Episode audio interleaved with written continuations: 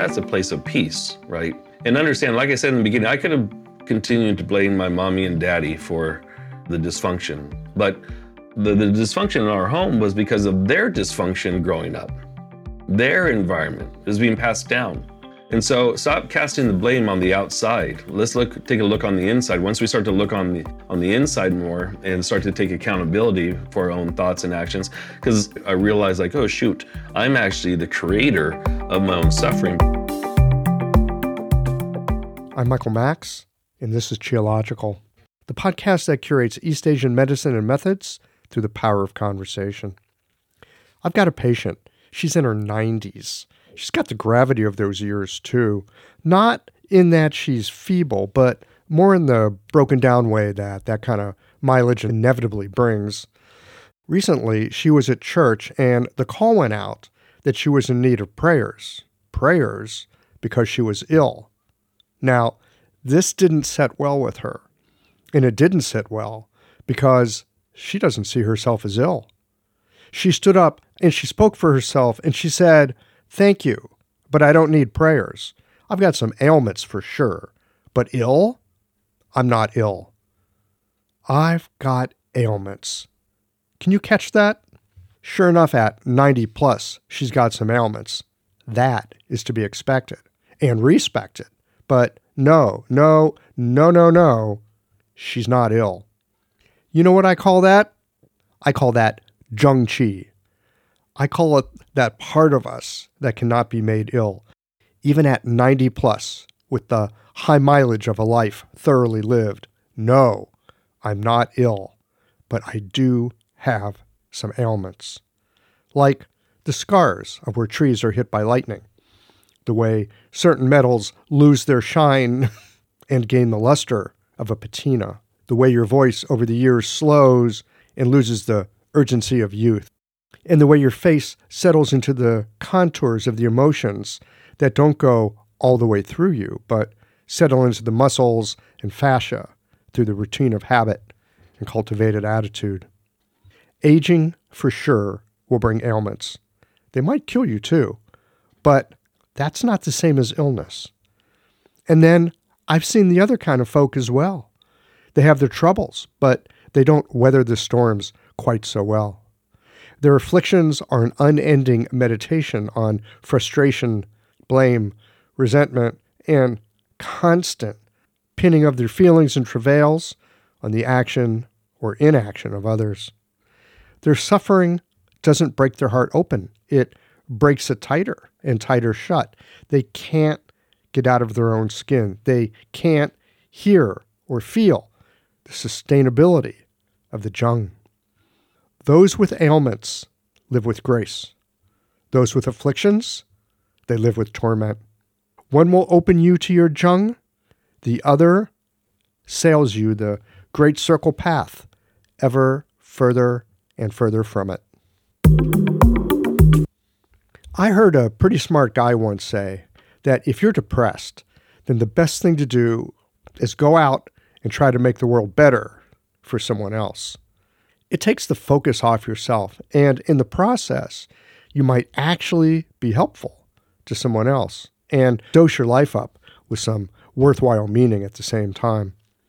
It's not a bad idea, especially because the aim is not happiness, but rather meaning. In this conversation with Chris Shelton, we hear about how some big enough to kill you troubles opened the door to helping others and connecting with their Zheng through Qigong. We'll get into that in a moment. Stay with. These conversations come to you through the generous support of our sponsors and members. All the sponsors here provide helpful products or services that you'll find beneficial in your clinical work. Worried that an EMR is too complex for you? Jane has friendly and knowledgeable support. Mayway Herbs is celebrating the 55th year of their family business. You're invited to make use of their vast library of resources. Are you concerned about the health of Mother Earth? AccuFast Needles is doing something about that. You can too. And later in the show, Ancestral Sturman offers up a sinew treatment, and the folks at Blue Poppy have something special to share as well. Do be sure to visit the sponsors page on the Qiological website to take advantage of all the special offers our terrific sponsors have for listeners of the podcast. Hi, folks. I'm Yvonne Lau, president of Mayway Herbs. Our family business turns 55 this year, and we wouldn't have gotten this far without the love and support of our community. We're truly grateful and promise you that we'll continue to work hard to support you and your practice. Please visit Mayway.com to find the perfect Plumflower brand formula or formulate your own in our dispensary. Our site also has lots of articles, videos, and herbal recipes for you to explore. And tune into our podcast, Chinese Medicine Matters, for insightful discussions on all things TCM. Learn about treatment strategies and powerful herbal remedies. As we welcome the month of May, our focus is on women's health. Our newsletter articles and podcast episodes this month will highlight different aspects and unique challenges women face, so subscribe or tune in. And if you're a practitioner, get a discount on our women's health formulas this month. Just visit Mayway.com. This season and every season, trust Mayway Herbs for your health and wellness needs, and thank you for supporting Real Chinese Medicine. I love how technology can help to automate my office, and I want to share with you my favorite tool for doing so Jane. Jane is a clinic management software in EMR with a human touch. Whether you're switching your software or going paperless for the first time, the Jane team knows that the onboarding process can feel a little overwhelming. That's why with Jane, you don't just get software, you get a whole team. Included in every Jane subscription is their award winning customer support available by phone, email, and chat whenever you need it, even Saturdays. You can also book a free account setup consultation to review your account and ensure you feel confident about going live. If you're interested in making the switch to Jane, head to jane.app/switch to book a one-on-one demo with a member of their support team. And be sure to mention the code Qiological at the time of sign up for a one-month grace period on your new Jane account. I don't know about you, but sometimes I take a step back and marvel at my acupuncture needles. I mean, they're the world's simplest medical tool a sharpened wire and a handle. That's it. And with this simple tool, hundreds of health conditions can be resolved. I love it. What I didn't love was the amount of packaging waste I generated at the end of the day. But that has now changed too. Ever since I switched to AccuFast earth friendly needles, I reduced my packaging waste by 90%. Not only are they a great needle, but the folks at AccuFast plant a tree for every two boxes of needles I use in the clinic. By switching to AccuFast needles, you'll be helping patients, planting trees, and joining a community of practitioners changing the world. Like our simple needle, being a part of the solution, it's simple too. Visit accufastneedles.com slash qiological to learn how. Yes. Welcome to Shop Talk. In this portion of the podcast, we are bringing you roughly 15 minutes of practical clinical methods, perspectives, and advice that has its work boots on. This section is all about practical material that you can begin to investigate the next time that you walk into clinic. Additionally, visit the show notes page for supporting materials from this week's guest on Shop Talk. All right, roll up your sleeves. Let's get to work.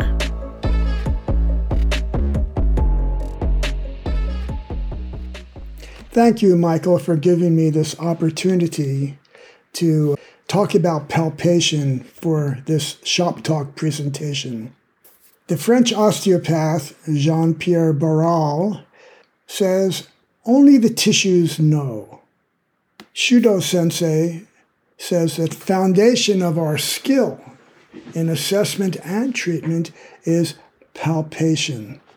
Acupuncture is truly and primarily a manual medicine our ability to sense with our hands deepens and roots whatever theory we may have in the actual physical body of the person. My goal here is to use as an exemplar the Yuan source point kidney 3 to enhance and differentiate and improve palpation skills for this primordial and key Yuan source point. My own approaches to palpation have derived from studying various Japanese bodywork systems, from Meridian Therapy's approach, from Toyohari, also from the channel palpation work of Dr. Wang Juyi, who I studied with in 1982. Combined with all of that, for the past 10 years, I've been using the osteopathic approaches of visceral manipulation. And this is, uh, they all fit well together. Our medicine fits very well with osteopathic approaches. Now, I think the Western approaches have uh, been too reductionistic. And we actually see this even among our, some of our own skilled practitioners, where there's a primary emphasis on trigger points, on motor endpoints, on e-stim. I think these are fabulous, very powerful, useful for specific myofascial neuro functions.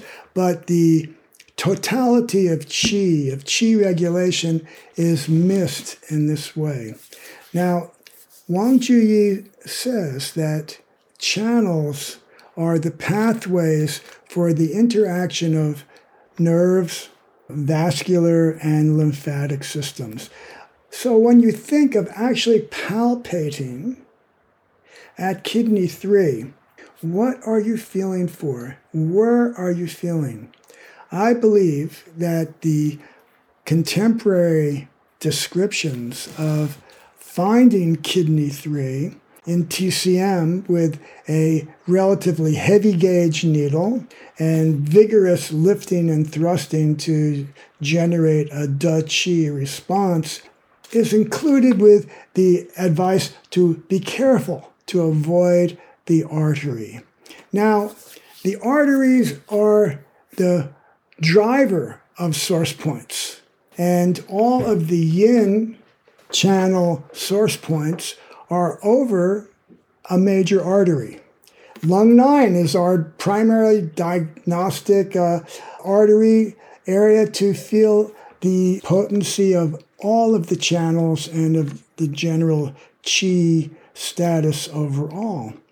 And when we think of what points are, again, Wang Ji says the points are like busy markets, so many transactions going on between nerves, blood vessels, lymph, and other molecules and structures that are in the extracellular matrix that define health and vitality. One metaphor that might be useful is to think of a source point, in this case, Taixi, kidney 3, as being like a musical ensemble. So when we palpate, uh, what are the findings? We really want to palpate the quality of the posterior tibial artery. That's the, the source structure for source points. And is it puffy? Does it have good palpation? Can you feel its edges? Uh, and we know from Nanjing 69 that yin tends towards deficiency. And very few of us ever see kidney excess. Generally, the kidney as a primordial source point that integrates us to prenatal and postnatal engagements of Jing vitality is often the deficiency of kidney 3 is palpated by the quality and tone of that posterior tibial artery.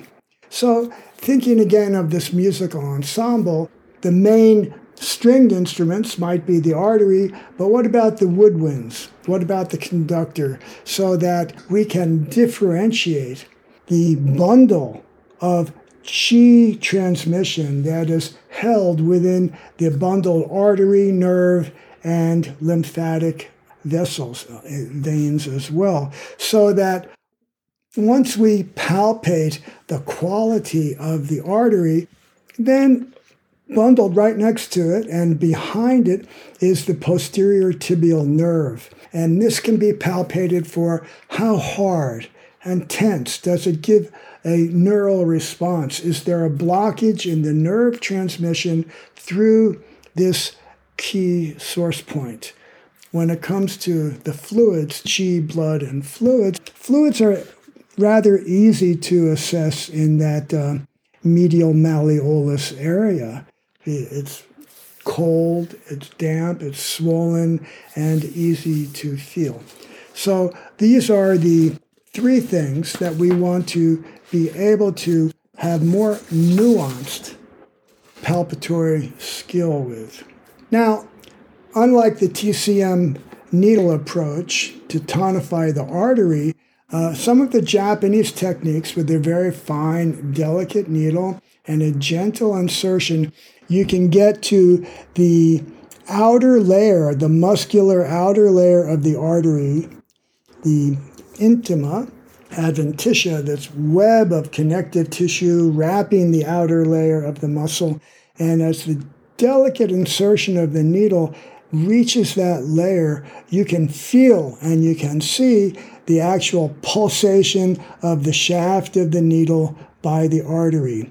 This is the primary tonification technique to wake up the muscular wrapping, the muscular chi of the artery to allow for a stronger flow. So that is how the first level of treating uh, yin deficiency in the kidney 3 artery is to get a good sense of the needle waking up and sparking the, the potency of that artery. Next, we want to assess the quality and tone of its partner, the posterior tibial nerve. So, this is a very different palpatory experience. When you feel the kidney 3 artery, it's often soft, doesn't have a lot of tone. You may be able to feel its edges and boundaries. When you come over that artery immediately, and maybe you'll hook it with the nail of your middle finger, index finger, the nerve is like a fishing line, a thread, and it, it's it's small and discrete in a way which is very different than the artery. So we can feel the degree of tension and fixation in that artery. The artery has to be able to glide as joint movements extend and contract. So that is the posterior tibial nerve when you have your fingers on it, are you able to have a sense of movement medially and laterally? And the treatment of that uh, in the osteopathic uh, initial uh, approach, which is very similar to the Japanese, and particularly in sotai movement therapy, go with the ease. So, is there more medial movement? Let's encourage that and see if we can get the artery, the, the nerve, to have a greater lateral medial range of motion and get it to soften and be a little more pliable then compressing gently on the nerve. And by the way, nerves and arteries really dislike direct, hard compression. They both, in their essential chi dynamic, discharge distally towards the end. So when we get on that nerve and you compress it a couple of times. Not so different than when someone's taking blood, how they'll want to wake up the, uh, the vein to have a little more tone. And you compress, stay connected as you release, and often the positive response will be a sensation of discharge distally. You're not moving your finger, but you can feel uh, a movement down in a way. So, this is how we would support opening and the free flow of nerve chi through the kidney 3 source point. When it comes to fluids, as I said, they're pretty easy to uh, to see. The area is often cold, swollen, maybe damp, and here um, in terms of the therapeutic response, I would like to say we can use moxa And in this case, the TCM style of moxa would be very appropriate, pole moxa, where you're not directly on the skin, you're warming the area for improved flow. Or if you are a Japanese style practitioner, you might do heat sensing chinetsukyu approach, or we can even use gentle stroking because the lymphatic vessels are one cell. They're very open. They don't either respond to strong pressure. And here, the uh, among the various Japanese teishin tools, the uh, the chokushin, or you can use a uh, a gua sha with very light proximal stroking to move the fluids out of the gravity collecting area around the ankles and move it up into the calf and above the knee re- region. And here we can also use range of motion, sotai movements and flexion and extension to have the muscles push those fluids more distally. And uh, there are, for all of these, associated points that are useful to add to the overall enhancement of chi flow through the source point. So for fluid accumulation, I particularly like Wang Juyi's combination of the He points, lung 5 and spleen 9, to move the fluids, particularly up past the knee so they can be go back to the core of the body. For the blood tonification of the artery, we could use spleen 6 and liver 9 over the saphenous vein and, and artery on the, the inner distal thigh. For the nerves, enhancing uh, the nerve chi flow, we could use liver 3 and gallbladder 34.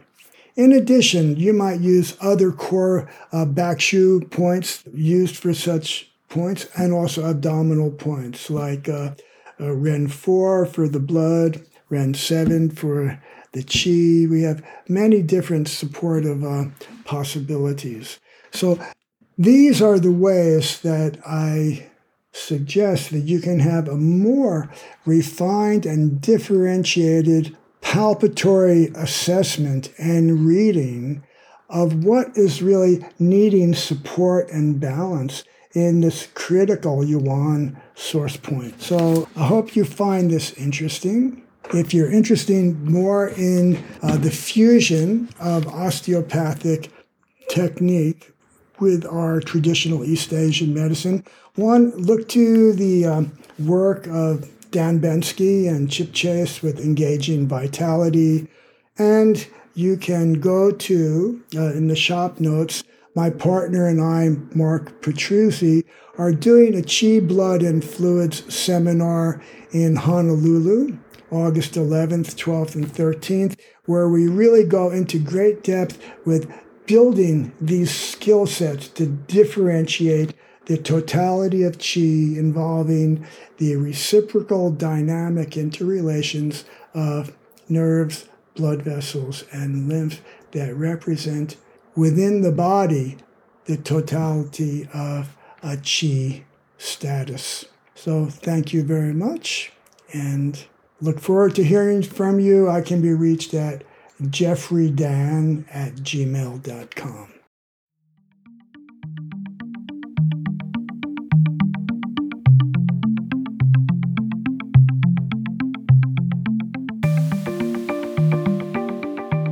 Chris Shelton, welcome to Qiological. Hi, thank you for having me. Happy to have you here. Your uh, PR department reached out to uh, us here at Qiological International and said, uh, Hey, you should interview my husband. And of course, my first thought is, Who the hell are you? And why would I interview your husband? And she says, He's got a really good backstory. I'm a sucker for backstories. I'm just a sucker for, and always so interested. Like, where do people come from? And how do they wind up in the crazy place that they're in, somewhere in the Chinese medicine world? You know, I mean, kids these days might hear about acupuncturists in high school, but I don't think we did. No. So your gig is Qigong. How'd you get there? What happened? Well, you know, it's funny about my massive uh, PR department that consists of one person. Uh, That's all it takes. You, you just need one really good person. Yeah, so uh, thank you for being interested in learning the backstory. So, do you want to hear where I started, how I got involved with Qigong and Chinese medicine? I always love to know that because it's, I mean, for those of us in the trade, it's not unusual, but, you know, for most people in uh, the Western world, it's a little bit unusual. Yeah, so I've always been interested in medicine. My mom was a nurse, and um, I would uh, read her nursing journals in fifth and sixth grade when other kids were writing book reports on uh, the American Indians. I was writing book reports on blood plasmas and hematomas and stuff like that. Wait a minute, how, how old were you when you're reading these? Oh, gosh. Uh, I would say uh, 10, 11. I started probably uh, age nine, probably even earlier than that. I got interested. So I've been, always been interested in science and how the body functions to some level. I just never thought that this would become my life's purpose, you know. So the backstory is is that I grew up in though in an abusive home. Uh, there's a lot of neglect, a lot of dysfunction, fighting. Didn't get punched all the time, but every once in a while, just you know, if I missed a tackle playing football, for example, I get punched in the face when I came home. Uh, started doing drugs at a very young age. Age 12, started doing speedballs, which is heroin and coke for people that don't know what that is. That is young. 12 years old. And, and so part of you is reading medical journals of your mom, and the other part of you is getting fucked up on drugs.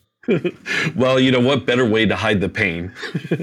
you know, you know when you have this the suffering like that. You know, I didn't realize at the time. Obviously, um, I wasn't shooting it. Um, I was snorting it. My parents had gotten finally, thank God, had gotten a divorce at age 11 about, and uh, my second cousin moved in, and he was a biker, and uh, so I had access all my friends, you know, were um, in their 20s and early 30s. You know, very few friends were my own age.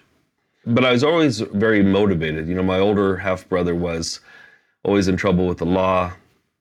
You know, you go to juvie, they send him to the boys' ranch, he'd escape, they send him to CYA. So I always uh, learned from him how to stay just one step ahead of the law. You got some mad skills as a young man. Yeah, you know, you have to learn how to survive. And in fact, uh, you know, fast forward, I'll come back to the story, but fast forward, you know, uh, you know, we're friends with Mike Kroeger from the rock and roll band Nickelback, and uh, pre pandemic, uh, we had about, I don't know, 20 of us had flown to Vegas for the, uh, to see their show at the Hard Rock Cafe. And uh, one of the guys that we know had flown in. And uh, so we were talking, and he said, uh, he said, "Oh, so you're like a feminine type." And I said, "Well, I, I, guess you could say that." I said, "You know, I had to learn how to sew at a young age because we were kind of poor, and you know, if I had holes in my jeans or my flannel shirt, you know, I had to sew it myself. I had stuffed animals, but if I wanted any more, I had to sew them myself. And oh, yeah, I had to learn how to cook because." If I didn't learn how to cook and, and taking care of my younger brother because my parents were unavailable, then I was eating hot dogs and macaroni and cheese all the time, you know. And yes, I did have to learn how to do laundry and clean up after myself. So I said, I guess you could say that's a feminine typology, you know, but uh, I will not hesitate to punch you in the face at any time either. So, so anyways. So, so we're talking a mix of yin and yang here. And, and really, you know, I mean, you say feminine type. Ah, that's such a tricky phrase these days, right? You get in big trouble just for saying woman. But I think what you're talking about here, Chris, you learned that you had to be pretty damn rough and tough, but you also had to learn something about nurturance because it was not around and was up to you to take care of yourself, take care of your brother, make sure you guys were fed and clothed and, and somewhat cared for. So that was there too. Yeah. And it's not like we didn't have uh, nobody around, or uh, we're just locked out of the house. We came in, you got beat if you came in the house, you know. So uh, my younger brother actually didn't see that part of my parents, especially my mom, didn't see that part. It was the older half brother and myself that got the front end to the end of that. And uh, so, anyways, I, uh, you know, fast forward in, in high school, I was still very motivated. I started becoming a butcher at age 15 and a half. I was doing my EP studies in art. And um, I go to school, started my sophomore year, I go to school part time, and then the uh, bus come pick me and some other students up. We go to an adult educational school where I then got my Class A state brake license, my, my license for overhauling engines, all that kind of stuff. So I figured, okay, well, if I don't make it as a butcher, I'll be an artist. If I don't make it as an artist, then I'll be a mechanic. Fast forward my senior year of high school. Wait a minute. So you're in high school. You've set out three possible career paths so that you you got a way to make it in the world. They're all different trades. Yeah, yeah. Healing was not even on my radar. Uh, like I said, I, I, enjoyed science and medicine, you know, from reading those uh, nursing journals and stuff, but um, but it wasn't on my radar. But yeah, because you know, when you learn that you have to take care of yourself primarily, it's either fight or die right? It's I guess that's a choice, or continue to blame mommy and daddy for you know for your plight because that's what most of us do, right? We we blame our parents for where we are in our life, or we blame society. You know, instead of taking the look inward, we search outside. So, yeah, I'd set myself up for three different career paths. Um, I ended up becoming a butcher. I was a butcher for 21 years, a meat manager in the process. And uh, so when we talk about the fascia, you know, I know what the fascia smells like, tastes like. I know what it looks like when there's disease, cancer in there. You know, like because you know back when I started, you know, we got hanging sides of beef in, and the gentleman that I did my apprenticeship under, underneath his name is Wall Lowe, taught me the art and the craftsmanship behind how to break things down. So, for example, when we got a side of beef in, he wouldn't just have me break the shoulder, let's say from the rib. He'd have me go bone by bone through the vertebra, so I have a deeper understanding of how those vertebrae interconnected, you know. And um, so yeah, so still today, if I when I touch somebody, when a person comes in the clinic, at a certain level, I, I go back to that time and space where I understand what the fat that, like I said, how that fascia works, how those interconnection of the mu- insertion points of those muscles work, and the you know because the anatomy of the animals are not is not much different than humans, especially pigs. Pigs are not are very close to humans, and so um, that still resonates, I guess you would say. So it became a an added bonus to when I started practicing Chinese medicine and such. For sure. I, I mean, I'm thinking here, you had a hands-on education with Butcher Ding, right? Like a master butcher. And so things like fascia, things like insertions, understanding vertebrae, it's not an idea, it's not a picture that you're working at working with, I should say, out of a book. It's it's having broken down critters, knowing where to put your knife, knowing where to slice, knowing how things are held together. That's uh, that's incredible training for doing body work. Like go be a butcher for a while. right. Yeah. Go be a butcher. Yeah. It really. I mean, unfortunately nowadays, at least here in California, it's they've they've taken away the uh, craftsmanship from being from doing that line of work and everything is pre-boxed and such. But uh, yeah, if you want to understand, you know, what cancer looks like in the body, you could tell, you know, you could tell things. This is a segue, but you could tell because part of the my apprenticeship, I had to go to the slaughterhouses and watch them kill the animals and process the animals. I had to go to the chicken farms and watch them process and you know, some of those cattle, they have no idea what's going on as they're being corralled in, but some of them have the fear of God in their eyes. They know what's around the corner. And what's interesting, the ones that were scared in the shop, if the animal was scared at the time of slaughter, the meat would be purple. And we called it cutter beef. And they would tell us back in the time because you have to make a profit, they say you still have to sell it because it doesn't taste any different. Well, in hindsight now, I know that, well, the reason why that meat was purple was because of all that fear, all that adrenaline, those hormones that got stuck in the muscle at the time of slaughter. So actually, you're eating all of that, you know. So so I got a chance to experience, uh, you know, something that uh, turned out to help me later on, and also business-wise too, because uh, I was a meat manager, and most people don't realize it, but it's uh, you have to make a profit. You know, you have to make money for the shop. So it's a business. It's not that you're just cutting up these poor animals all the time. You know, it's a, it's actual business itself.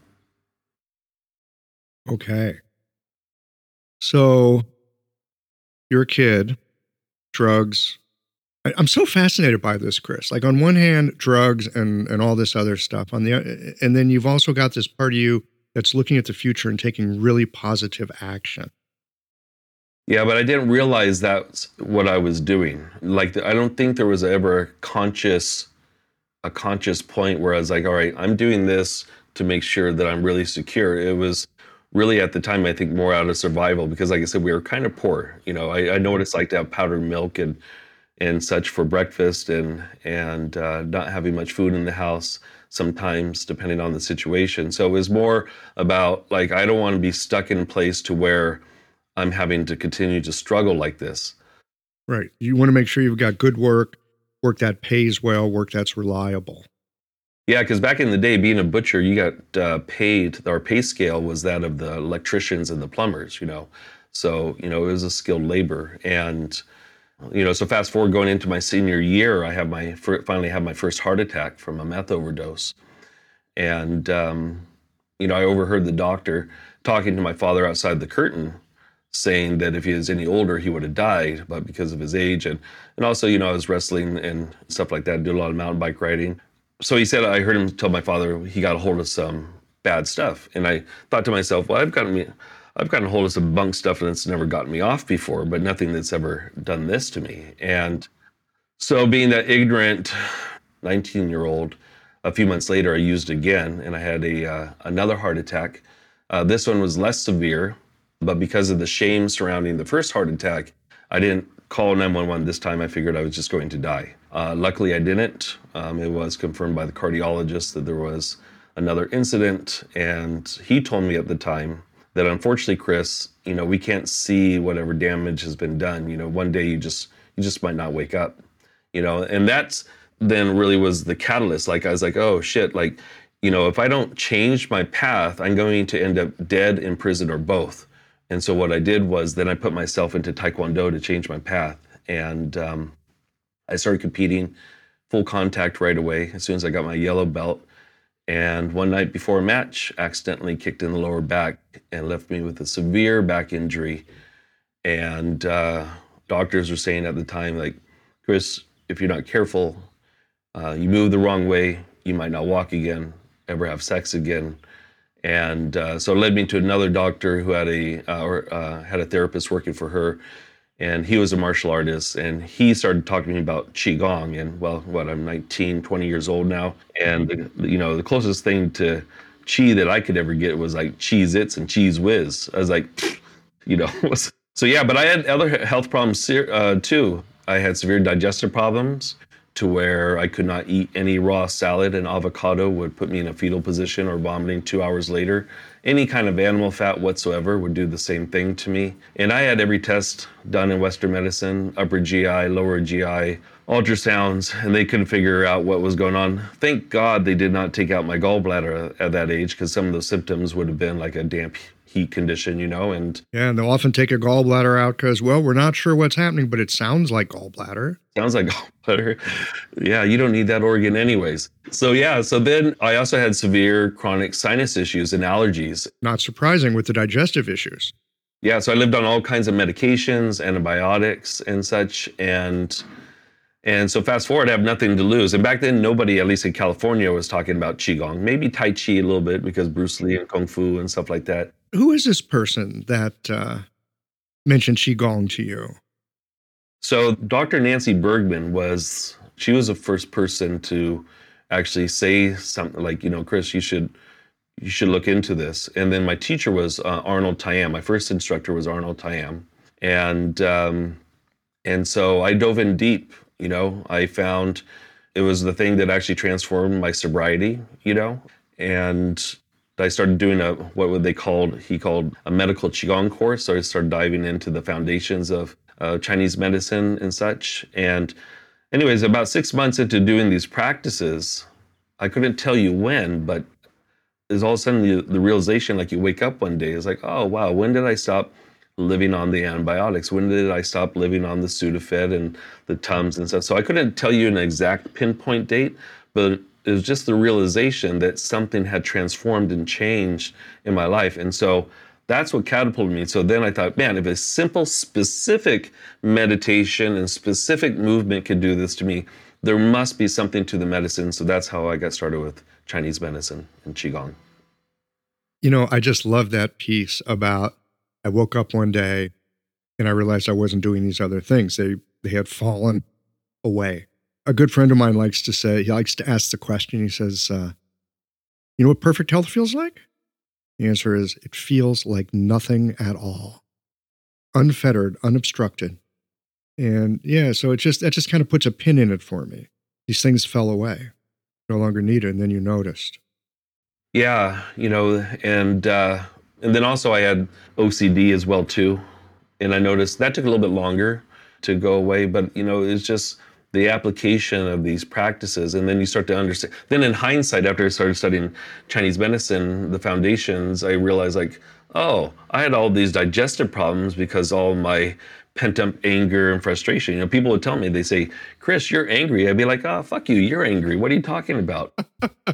I'm not angry. Fuck you you're angry yes i'm familiar with this yeah, so so I realized the dis- discord had created um, this digestive issue for me, and and then like you said, then contributed then to the allergies and the and the sinus issues and the obsessiveness, uh, obsessive compulsive disorder. You know, and in hindsight, is you know I'm grateful for all of it because I mean it really helps you understand when a patient comes in just what they're going to and, I, am like an open book like everything i will share everything with you. Same thing that happens when a client comes in. You start to realize that uh, you know that these practices they're so simple to do right and so effective but you you start to really understand how your emotional aspect of your being shows up as disease. And so anyways what i was saying is that when a patient comes in then i can relate to them at some level you know? I could understand how things show up. And going back to uh, face reading, as we talked about or a little bit here, besides pulse and tongue, that and the Q and A, that's the number one thing I use in clinic because the face does not lie. And so, anyways, but then when I see that on a person's face, then I will open up to establish the rapport and say, well, this is something I went through. You know, I've been, you know, this is, yeah. So I'm grateful. I guess what I'm trying to say is that I'm grateful for those opportunities because then it actually helps me when I'm working with clients one on one or if I'm a speaker in a talk or something to be able to connect with the audience. Yeah. Well, you know, it's, I suspect, no coincidence that the archetypical image of the healer is wounded. There's all kinds of archetypes of healers, and they've usually got some kind of wounding, some kind of trouble that uh, has brought them into the person that they are. Yeah. So so I think that I think that our purpose here on this planet, number first and foremost, is to find your life purpose, but also too to recognize that that suffering that you go through is meant to awaken you. You know, uh, I studied the teachings of uh, Master Hua-Ching Ni, who started Yo San University down here in Los Angeles, and and in one of his books he says, you know, a true sage is is a person who's had a lot of suffering because you can't become a true sage without going through that suffering first. And some people, that's a hard pill to swallow. And uh, we have a level one and level two Qigong teacher training program, and uh, which is also, by the way, recognized by the acupuncture board as a level one course. And uh, I remember on a Sunday, it was a weekend workshop because we get together for the weekend workshop after the first 13 weeks. And I was talking about suffering and the whole class was up at up, up, at arms you know when i said that word. And they're like no well, i don't believe you should have to you should life should be happy you know and those kinds of things. And i think they're missing the mark as far as what i was trying to say. But when i changed the the the term from suffering to life challenges oh they could swallow that pill a lot better you know? So what was funny is is it because we were dual citizens we said because we were from living in the san francisco bay area in san jose and then flying back and forth to la and uh, so uh, the, so that cl- class was in san jose and then i you know flew down to la and then that fall that was on a sunday. And then tuesday I was on a show in Beverly Hills called Good Morning La La Land. And in Burbank, where we live, in Beverly Hills, is only 10 miles, but it took us an hour and a half to get there. So luckily, all the guests that they had on the show, they're used to people being late here in Los Angeles, and so luckily I was still able to get on. But when I walked in the door, the person that was on live on on camera was a quantum physicist by the name of William Ernst. His wife was on The Secret and such, and he played a role with that and what the bleep do we know about this world. Anyways, guess what? He was talking about his new book you know what the book was called? Um, Suffering is Meant to Awaken Us? How to Suffer in 10 Easy Steps. No, get out. Seriously? I'm dead serious. Suffering in 10 Easy Steps? It's a great book. It's a funny book. His introduction, the contract you sign with God before you come into this life form, is amazing. It is so funny. And and so and so they went to the commercial break and they're getting the next guest on there. And so I was talking to him and I was telling him about the situation with my students, right? And he said, "Well, how did they react?" I said, "They're just really, you know, couldn't swallow this idea of suffering to grow." And he says, "Of course, because nobody wants to talk about the elephant in the room." Hello, everyone. Anne Cecil Sturman here. A working knowledge of the eight extraordinary channels from the unbroken oral tradition of acupuncture is valuable beyond words. The power of these channels is tremendous if the practitioner has well integrated diagnostic, theoretical, and practical skill.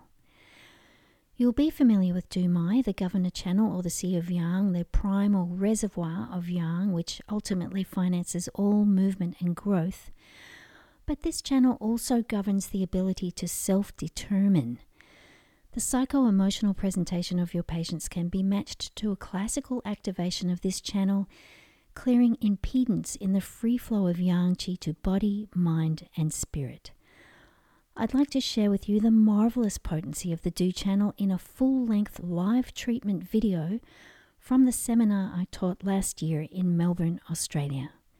It's at annececilsturman.com forward slash sinews 2024. Click on the Jump to Free Teaching button or see the link on my Instagram page at Anne Cecil Sturman. Thanks, Michael. Back to you. Mm-hmm. Let's talk about that elephant for a moment because, first of all, you said that phrase. I'm going to say it again because I want to put a pin in it. Suffering is meant to awaken us. Now, I suspect I'm not that different than most people. If I can avoid suffering, if I can like slip my way out of that, hell yeah, I'm going to try to do that because it's tough. And waking up is not always so easy, and certainly making changes. You know, I was going to say making changes is not easy, but that that's not true. Sometimes it's really difficult, and other times it's as easy as an exhale. But the idea that the world is not made to order for us. We're born into this place and uh, we don't like it. It's like someone set up a system and I don't like the system, or it's populated full of people and I don't like I don't like the way they think. Or how in the hell am I supposed to figure out how to make money? Because I don't have any and I need it. I mean, there's all kinds of ways that that we can look at this life that we're that we're born into here and be incredibly, incredibly dissatisfied.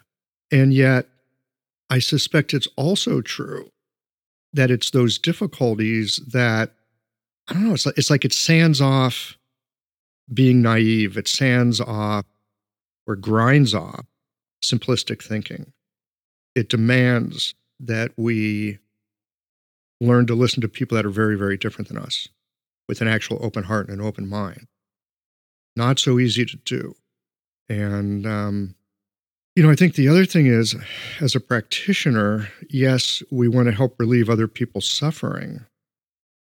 Um, but that also means that we're exposed to their suffering every single day because we're swimming in the same soup. So I'm rambling here because I'm I'm actually trying to get my mind around a question, but it's not. I don't think it's that I've got a question. I do have a question. The question is, how can we get more friendly with suffering? And and I don't mean in a Pollyanna way of like, oh, I'm going to do it in 10 easy steps and I'm going to, oh, I'm going to get transformed and enlightened.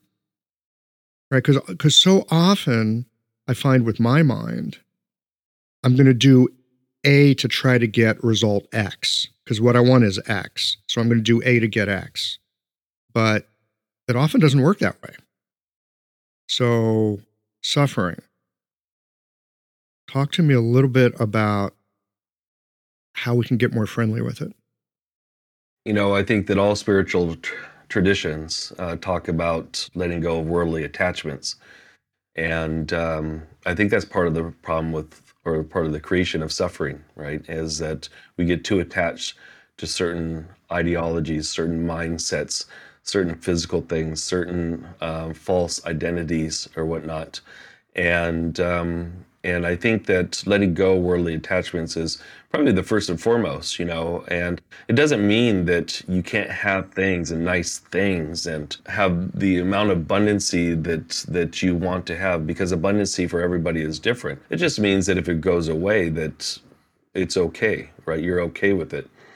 And also with suffering too, this is a mantra that I started saying to myself in the mirror years ago because, you know, backpedaling when I was in high school, like I said, I, I was, even though I was doing all these drugs and stuff, I still had this, uh, this mindset to be successful. And I was in a, um, an advanced uh, English class.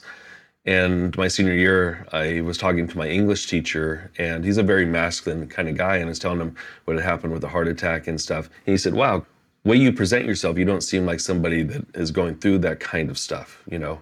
And he said to me, he says, you know, what I want you to do is, he said, I want you to go home and every every morning and every night, I want you to look yourself in the mirror. He goes and tap your chest and he says, I want you to have your hand over your heart and say, you know, I love myself and I believe in myself. And from here, you can manifest whatever it is that you wanted. And you know, I went home and I tried it a few times, and I thought it was the goofiest thing on earth. You know, uh, it's hard to look at yourself hard for a lot of people to look at themselves in the mirror, especially to say, I love you to yourself, right? A lot of people think, well, you say, I love you to yourself, you're being selfish. But no, you're being just the opposite of that if you love yourself. Anyway, so one of the mantras, I, so later on, years later, after I started the, the practice, the clinical practice, um, I started re, because throughout the years, different people would say this to me, you know, like, oh, co-manifest, manifest your reality. So anyways, what I would do is, is that I started to say, I choose to co-create with God that um, I have non-attachments to the outcomes of all situations. I have non-attachments. A non-attachment does not mean you don't care, does not mean that you don't still strive or still take the action steps necessary to achieve whatever goal or whatever task at hand. It just means that you're okay at whatever the outcome is.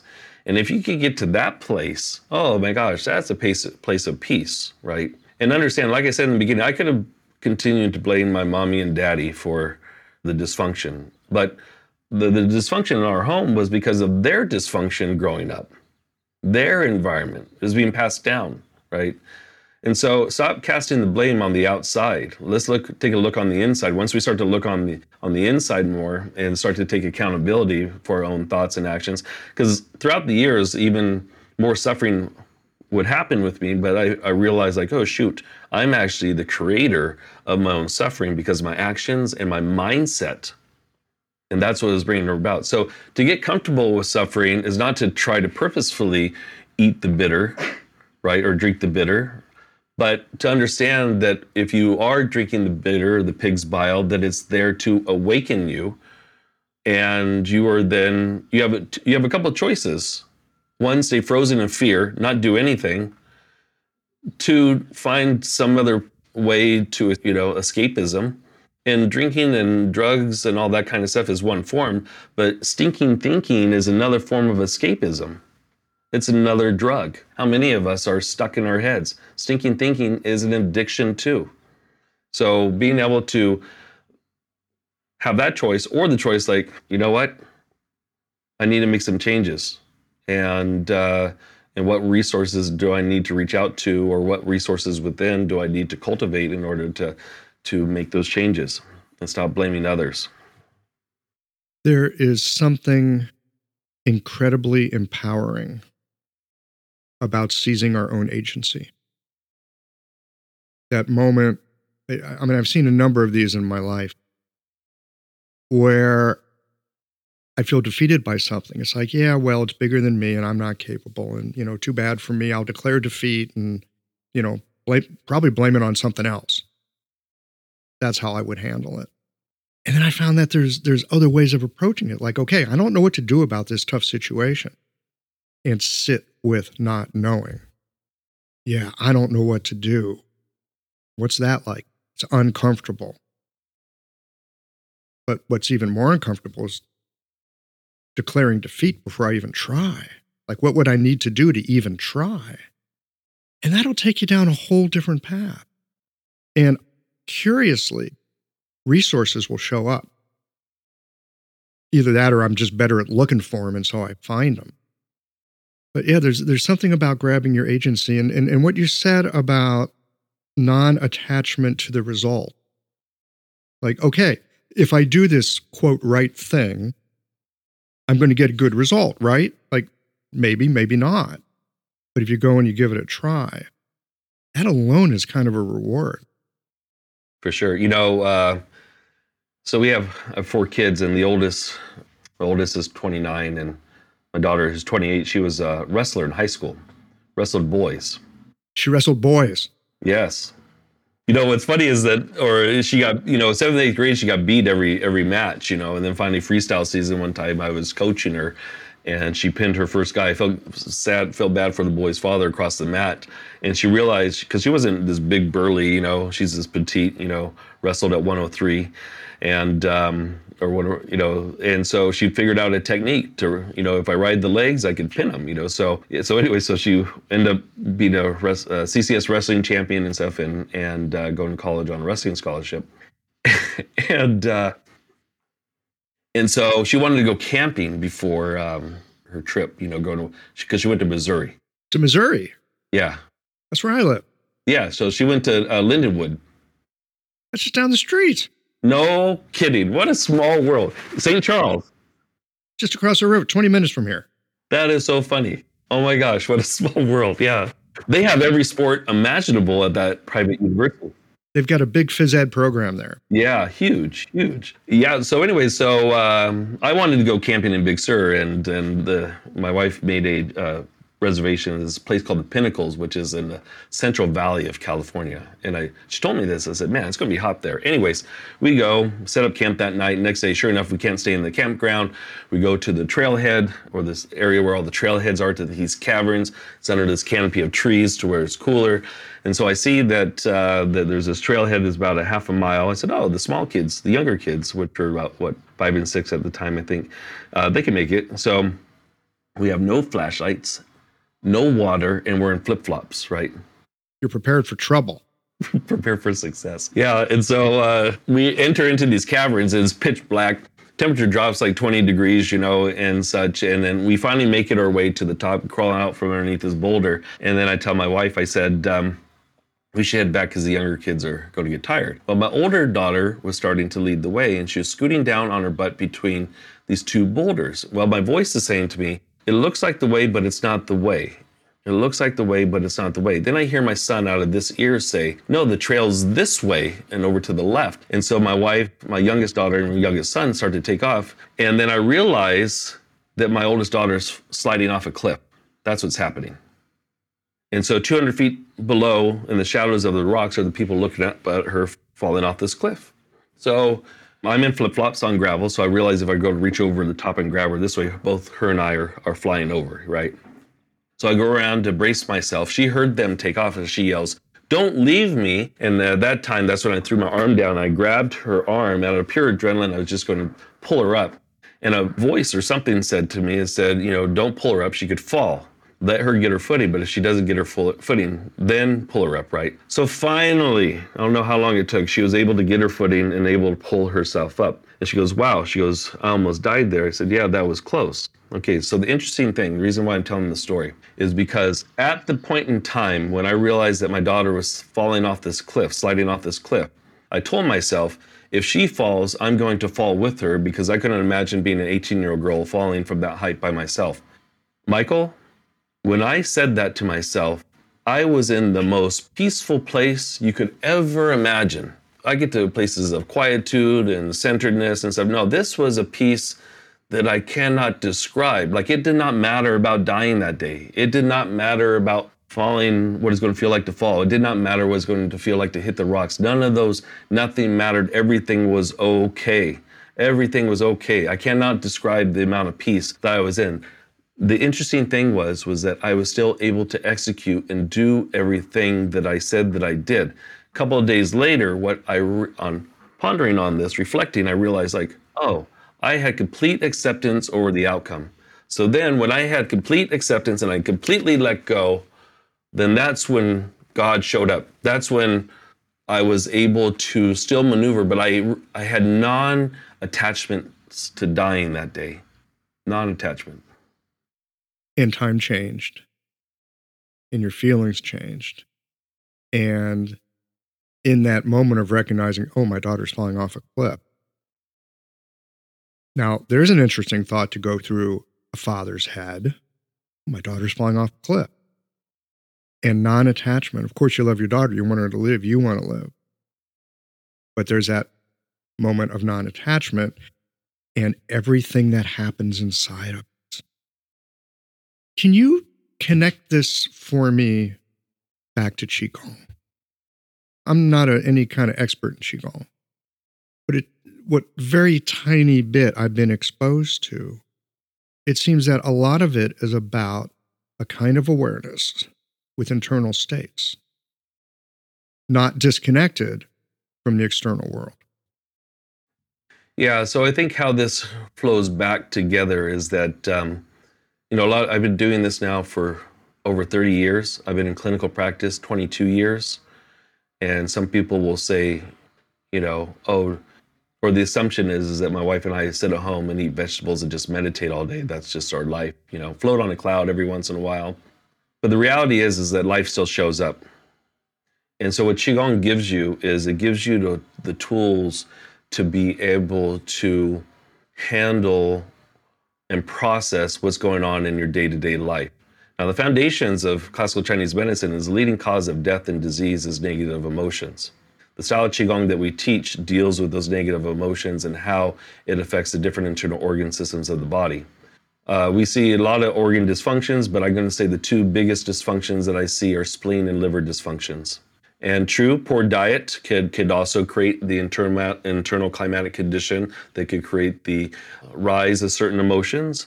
But when emotions aren't processed properly, then it starts to show up as disease. So what Qigong does is that, or the style that we teach anyways, is that it gives you the tools that you can take with you anywhere to be able to deal with day-to-day stress and trauma. But more importantly, the stuff that we pushed underneath the rug, the stuff that we thought that we dealt with years ago. And going back to the face reading, uh, that's where the face reading comes in because if I still see that line or that feature on your face, then guess what? Somewhere in there is still that trauma. Your daddy issues still there if I see that, you know. So qigong is, you know, is a fundamental practice and yes that there's a component, there's the mindfulness component, right, that helps to center you and quiet the mind. But then there's the yang aspect of it to where we're actually doing something with our mind intent. And no matter how simplistic a practice is, like a white pearl meditation, for example, that focuses on the lower dantian. And well, what's the purpose of that? Number one, get you out of your head back into your body. But number two, let's be able to uh, tonify and strengthen those kidneys. Oh, the center and balance meditation. Well, what's the purpose of that? Well, the purpose of that is yes, to get you out of your head back into your body, but more importantly, to be able to feel the internal organs of your body. So the whole idea of qigong is is to be able to process this stuff, but also for you to become your own superior doctor. You know, the Yellow Emperor said, you know, the, the superior doctor is one that prevents disease before disease sets in, right? So it teaches you how to become your own superior doctor to where you develop this knowingness when something is going out of balance before it actually shows up as symptoms and signs.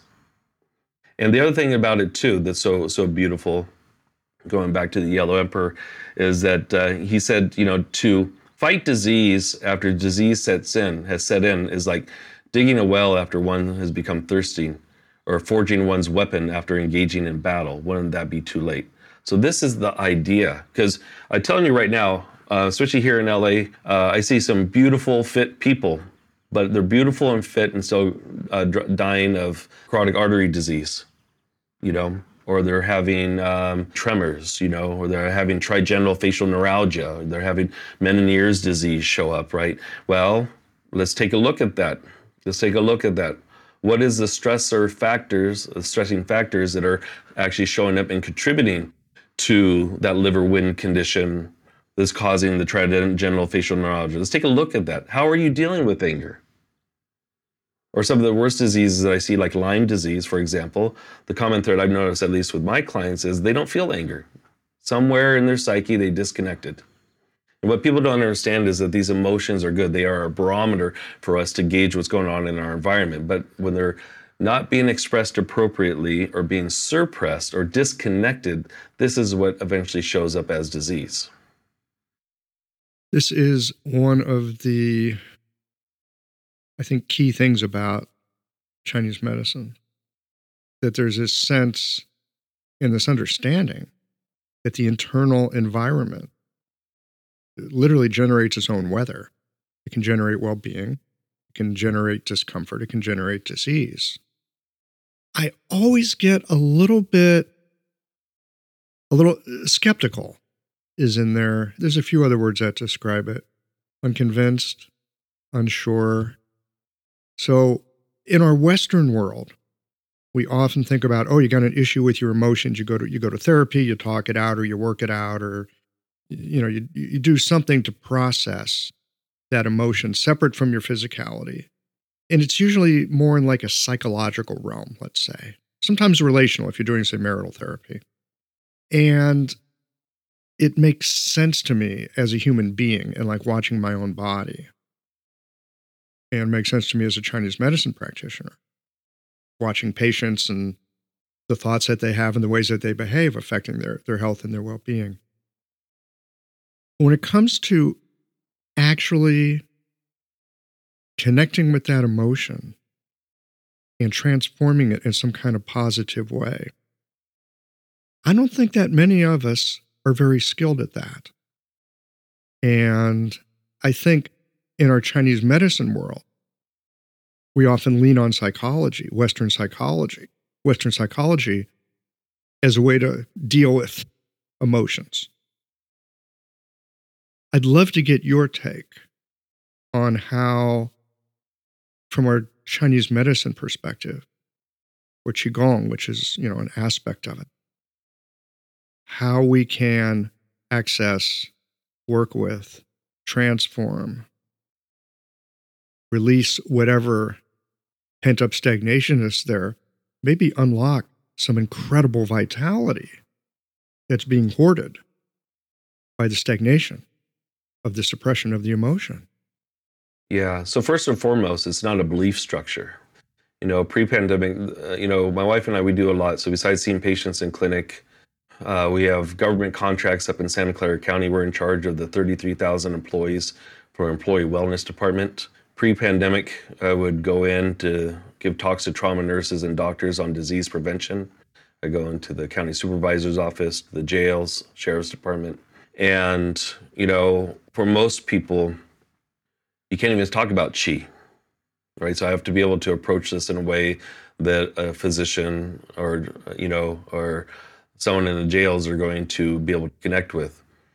And when I give those talks, there's three major takeaways I start off with, and uh, that are very simple to do. One is a conscious breath, because once you take that conscious breath, because a lot of people will say, "Well, Chris, I can't meditate, so how am I supposed to be able to do these practices, right?" And um, and so it starts off with one conscious breath, because during that conscious breath, it's impossible for you to think of anything while you're taking that conscious breath. Then it builds up to two conscious breath. The second thing is shaking it off, like the Taylor Swift song. I call it shaking the tree. We are the only mammal or animal on land that does not shake it off when we get angry at something. And anger and hatred right now is in resentment is probably the biggest emotions that I'm seeing. Look all over the media, social media. A lot of hate out there. It's unfortunate. But when you have those emotions that come up, instead of stuffing it, which turns into stagnation, which then uh, turns into inflammation, which then triggers that sympathetic nervous system to be in fight mode constantly. Instead, what you do is you shake it off. Now, you may have to shake several times from head to toe, but guess what? Instead of stuffing that vibration that shows up as this inflammation and such, you actually will release it. All animals do it. And like a dog, for example, it doesn't matter if that dog is happy to see you or angry, that dog will shake. Two ducks get into a fight, they the fight lasts a few seconds, they swim around the pond. What is the first thing they do? They violently flap their wings. Why? Because they're conscious enough to know that they have this vibration. Now they may not know that it's anger, because if they're like us humans that realize that it's anger, they'd hold on to it, swim around the pond waiting for Bob to come around to pop them in the beak, right? They don't do that. They flap their wings. All animals do. Humans do not. Now, sometimes we could have a severe trauma. Like my dad was in Vietnam and he was shot down a couple of times. And like he said, you know, one night after getting out under heavy gunfire, he was sitting at the bar having a beer, and next thing you know, his arm started violently shaking because his nervous system said, "Guess what? You could pretend like you were too cool as a 21 year old, but you almost died there. You know, you almost died. So sometimes the body will just do it. But for most of us, what do we do? We sh- we suppress it. In recent years, the Sa'am acupuncture style has generated significant interest and a loyal and growing following. In the Sa'am approach, a precise diagnosis leads to a four needle treatment to address the five element and six chi imbalances in the body. The four needles target the controlling and generating cycles. It's common using this method for the needle sensation to be stronger than in many other styles. Thus, the choice of needle becomes important. The Unico brand of needles lends itself to both strong and gentle techniques. These superior needles are made of uncoated Japanese surgical stainless steel and feature the best guide tube on the market with its unique beveled edge. Additionally, Unico needles have a tensile property that helps with freehanding needles into Jingwell points and allows you to more easily feel the arrival of chi. Blue Poppy is the exclusive importer and distributor of Unico needles. Use the code QI 2024 to save 10% off Unico needles at www.bluepoppy.com. You'll be glad you did. I know I'll go meditated away by sitting quietly. I'll go meditate it away. Right. Yes. Yes, I will. right. I will. Yes, I will sit it right. I'm above those emotions. I'm above that kind of expression. Namaste, bitches. Namaste. yeah, no, yeah, I, yeah, it's craziness. The third one I give is the heart healing sound, which is ha, because the heart is the emperor of the body or empress of the body. As we know, the heart dictates how much of an emotion will be expressed or suppressed. So you get angry, what happens? Your heart races and attacks your liver and your gallbladder, right? So whether you're sad, you know, or angry at something or having anxiety, the healing sound is ha because, as we know, one of the emotions is overexcitation or too much joy, that it could actually cause a heart attack. And if you think about it, if you have a laughing attack at something, what's the first thing that you and everybody else does? You go, ah. Or if we lost a loved one or one of our pets had to be put to sleep, what does a person do? They sigh a lot. They yawn a lot. The heart is already trying to release this. So the way that the Qigong works is that if you make it into a mindfulness practice as to what you're feeling, connecting with the heart, connecting in this case with the color red or pink that's associated with the heart, feel that emotion, visualize what's involved, who's involved, and then as you inhale, pull the breath into the heart, and then as you exhale, lifting the chin, ah. Imagine that circumstance leaving like a dark cloud going several feet away from the body and deep into the ground, and you do that over and over again. The cool thing about this practice, too, is that you could do it underneath your breath. And so if you're in public, instead of suppressing it and waiting to deal with it later, like most of us do, you actually have a tool right then and there that helps to release it. No one will know what you're doing. And yet, instead of suppressing, you are releasing.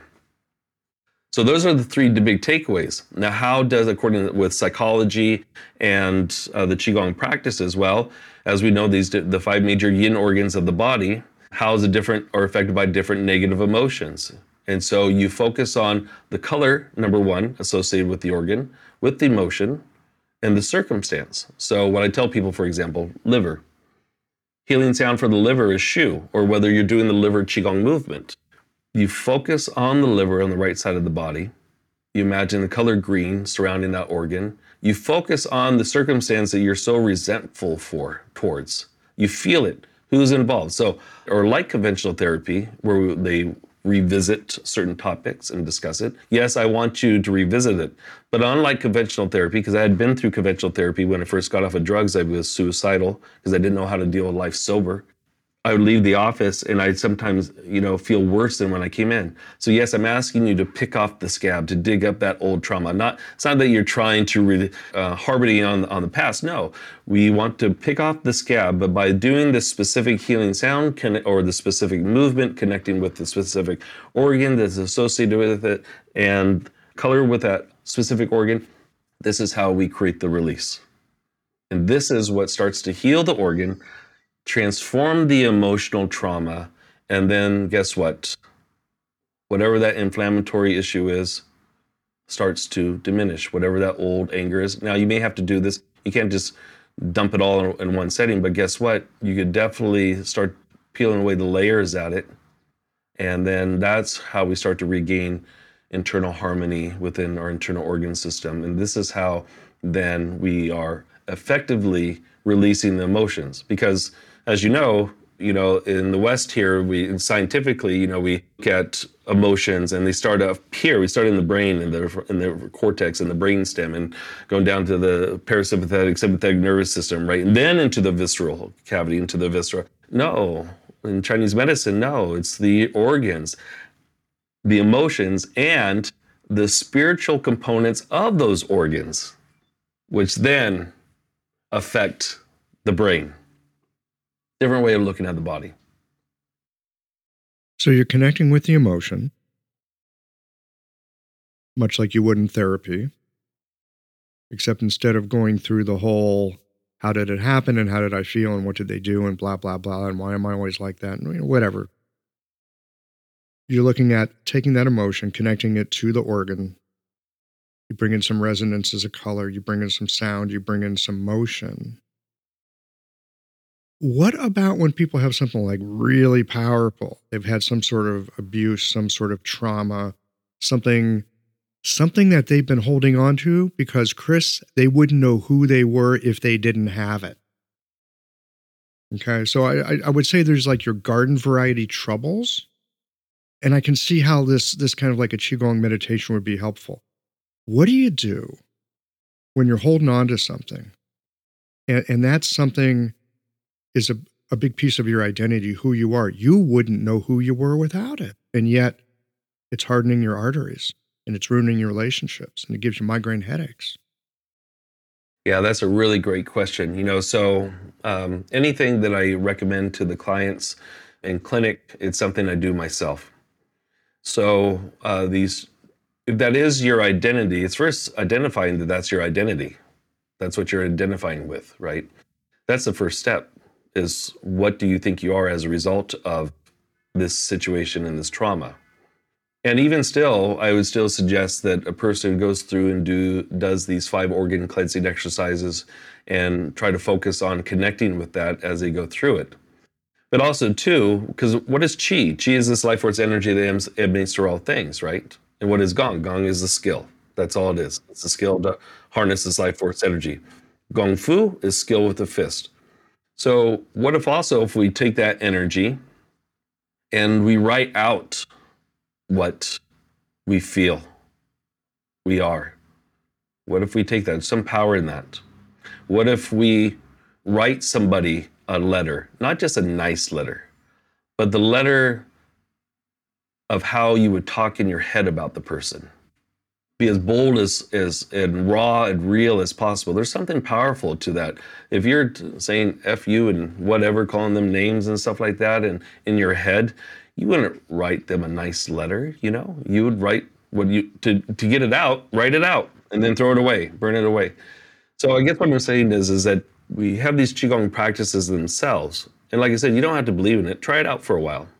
I say the same thing to my patients. Like, don't take my word for it. Judge by the results you get.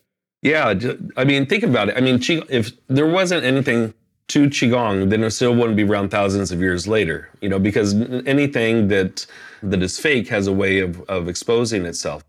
And, you know, you do these practices and, and when people talk about internal alchemy, making this internal change, yes, our diet is important, our sleeping habits are important, exercise is important. Those are other components that are very important as well too. But our mental emotional state, how these organs are functioning, and just like us as human beings on this planet that are interconnected, all these organs are interconnected too. They do not operate separate from each other. So if you start to understand that and how that affects the psyche, the emotions, because I, I, said one piece, small piece, is the spiritual component. So are we talking about the intellect of the spleen? Are we talking about the willpower of the of the kidneys, right? Are we talking about the ethereal and the corporeal soul, right? Or because those get affected as well too, right? So if you know you can't force somebody to transform and change, but what you can do is show them a pathway that's a non belief structure. And what I love about Qigong is that um, it doesn't discriminate against age, gender, religious, or spiritual belief structure.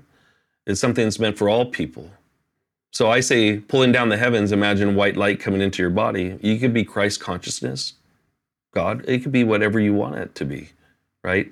The key is is that you tap into something that uh, allows for this mindfulness to be able to connect. Now, true, emotional trauma can get stuck in the tissues of the body and the channels. You know, uh, we see that, for example, all cervical issues that I see, unless you're doing jujitsu and someone popped your shoulder out, um, or you got into a car accident and immediately from the car accident you had a shoulder neck issue. Not a week later. A week later, that's emotional response from the car accident. You see the connection. So all the all the emotional stuff like that affects affects the heart. So, for example, so go back to when I first met Mike from Nickelback, and the only reason why I'm bringing up his name is because um, he did a testimonial for me on YouTube, and um, when he flew into, uh, so some of our folks in Chicago said, you know, you have to go out and see Chris Shelton, blah blah blah. Anyways, he had cervical arthritis in his in his neck, and uh, you can see the the arthritis on the X-ray. So he flew in, and uh, so I said to him, said to Mike, I said, uh, okay, two years ago, before the pain showed up, I said, what was going on in your life? And he paused and he thought about it, and he says what most people say, oh, I think the way that I slept, my pillow, you know, he goes, um, I think, oh no, I think the stress of being on tour. Uh, I think the way that I hold my guitar on stage. And then he paused and he thought about it. And he said, you know what? Actually, two weeks before this showed up, what happened is, is that my horse died. So his horse died. He took care of business like all of us did, went back on tour, and then one day he woke up and his body said, okay, you pretend like that didn't hurt you, but it did. So first it starts off, it shows up as channel pathology. And then, because of the deficiency of the channel pathology, then it shows up as a deterioration and the arthritis. Now, he's really a funny guy because he said on that interview for the TV show Celebrity Sweat, he said that I got rid of his arthritis in 30 minutes. Well, what I actually did was I helped to facilitate his body by clearing out the channel pathology in, order for then for the body, for his DNA to heal itself because our DNA wants to be healthy. The only thing that happens is it gets stuck. And in this case, when we see these type of cervical issues, it's emotions that are stuck. So this is what creates the blockage. Okay. In his case, it was grief. His horse died. Are there specific emotions that tend to get stuck in the cervicals, or is it just emotions in general? No, it's specific. Great question. Yeah. Yeah, because as we know, how many of the all the channels that run from the hands or from the face down into the hands, right, are directly or indirectly connected to the heart. Triple burner, pericardium, heart, large small intestine, right? So, and actually to clear this out, because I have a new book that's coming out this year on how to fix back problems yourself, and from the cervical all the way down. And I talk about this. What we do is I work, we work on large intestine 17 and 18 to release it. And I have a certain technique that I developed that actually will release it. So it's not just the grief, but if you got in a fight with your spouse and suppressed it, that will trigger this as well too. One of your kids isn't doing good at school, you know, that's well, you know, trigger this as well too. So so we look at again, this heart is the emperor or empress of the body. And so because of the close relationship of the heart and the lungs. This is why the large intestine meridian, or at least for me, anyways, is so effective in helping to clear these conditions out. And so, so yeah, so it's not just the grief; it's some kind of upset, you know, where you were upset at somebody or something, and then you go to bed, you wake up the next morning, you're like, oh, I can't move my neck and think, oh man, I need to get a new pillow, I need to get a new mattress, or that damn dog just pulled me too hard, and you know this is what caused it, or my weight trainer. And that's the other thing too you have to look at too. Sure, a weight trainer can definitely injure their client, but what if there's a predisposed disposition that all of a sudden then they do some kind of movement or something like that, and um, it creates it shows up as frozen shoulder or froze up as uh, uh, neck pain? Some kind of suppressed, stagnant emotion, strong emotion, suppressed. Is that a fair assessment? I would say yes. Like, yeah, like even just an argument with your wife or your spouse, significant other, right? Just pay attention. So what I ask people to do is, well, pay attention to the next time that that shows up, you know. And then also too, let's say they had a trauma. Let's say they're playing football and they speared somebody, right, and had a compression, in severe injury from that from spearing. And let's say it healed, but then years later, all of a sudden it showed up again. They'll say, well, my physician said it's because of that injury from 40, 30 or 40 years ago. Sure, there could be a weakness or deficiency still there. But I also would ask, well, what is going on in your life? I've got a patient right now who started having neck pain out of the blue. And her neck's in pretty good shape, actually and the side and it like radiates down into the uh, into the rhomboid muscles in the back. This person experiences tremendous pain on the right side. When I put my hands on it, the right side feels great. The left side has a knot the size of a duck egg. And uh, and now I'm wondering if there's something pretty easygoing person, but maybe there's something in there. I'll, I'll have to gently check. Uh, gently check. Ask, you know, so what, what's been going on at work? What's been going on at home? How are your relationships?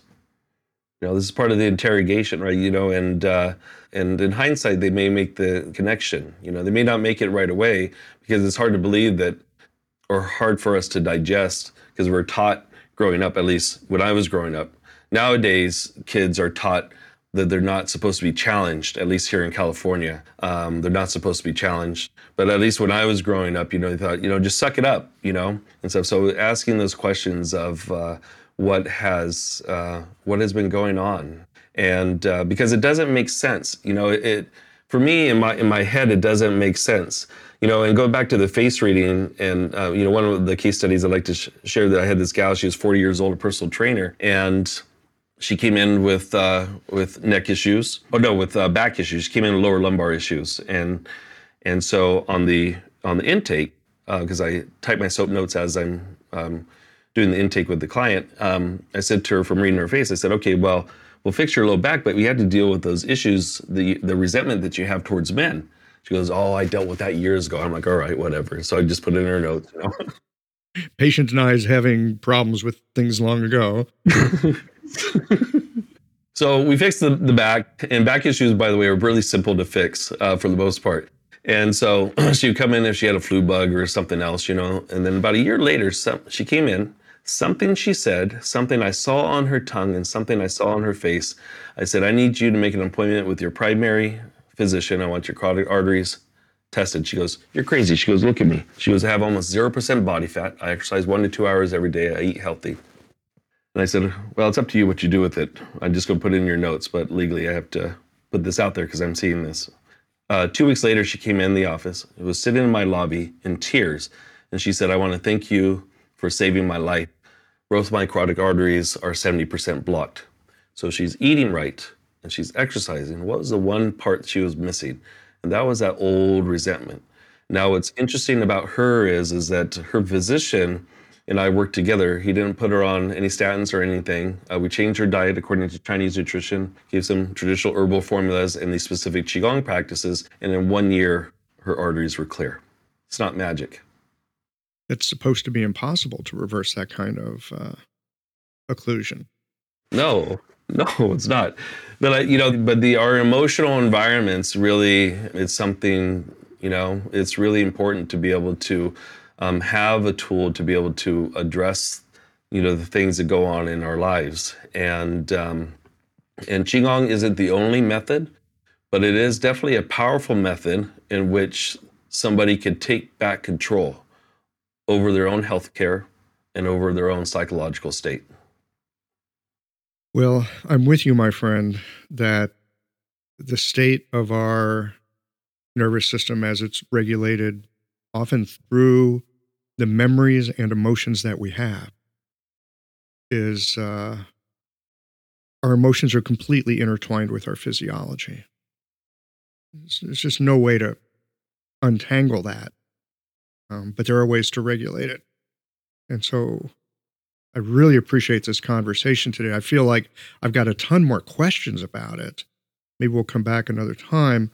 Uh, but because we need to wind this down, could you just tell us briefly, if people are interested in the kind of work that you're doing here, uh, where they could find you? Okay, yeah, thank you for this opportunity. So, Chris Shelton Qigong is my handle for uh, YouTube. We have the 30 Days of Qigong up there for free. I release a video almost every week on some health related topic and how to remedy it yourself. So, Instagram, Facebook is um, Chris Shelton Qigong, and that's spelled Q I G O N G, not C H I G O N G. Uh, you can go to sheltonqigong.com, is the website. TikTok is Chris underscore Shelton underscore Qigong. Oh my God, you're all over the place. My gosh. Yeah. You're like Chi, you're everywhere. Chia, right? Oh yeah. So we and also like we have a Chi club also. So if you want to give these practices to your clients or yourself, uh, we have a live Chi club that we started during the pandemic. Uh, it's Monday, Tuesday, Wednesday, Thursday from 8 to 8:30 a.m. Pacific Standard Time.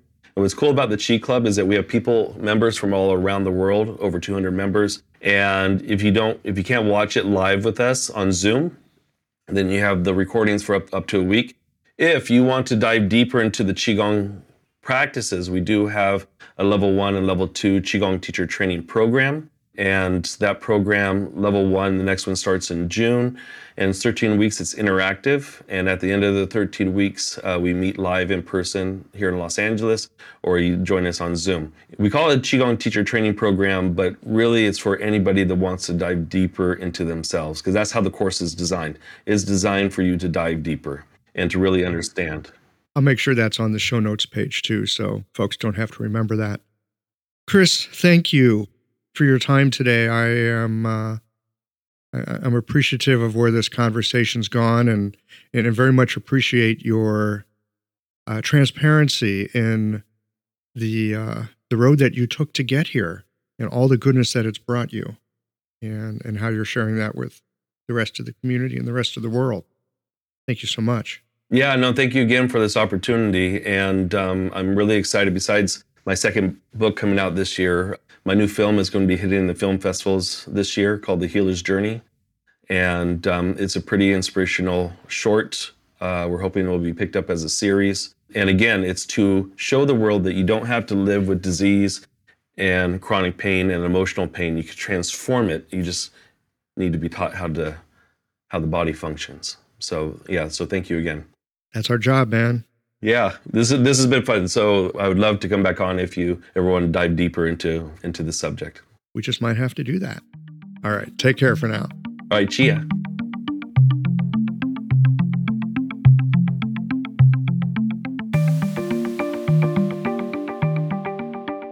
You know, the medicine of East Asia that has somehow flown down to us has some pretty remarkable capacity and perspective. But the medicine alone doesn't do much. It requires the attentive heart and mind of a person who seeks to understand it so they can make a difference in the corner of the world where they happen to find themselves. We have tools that allow us to make a difference, and the possibilities for making a difference, that's only limited by your imagination. Thanks as always for listening. If you liked this conversation, if you learned something new or found a moment of inspired insight, share the episode with your friends. If you want to support Qiological, there's just one way to do that. It's by going to the website and becoming a member or leaving a one time contribution today. Well, folks, that's it for today. Join us again next Tuesday for another conversation that connects up the voices of our community.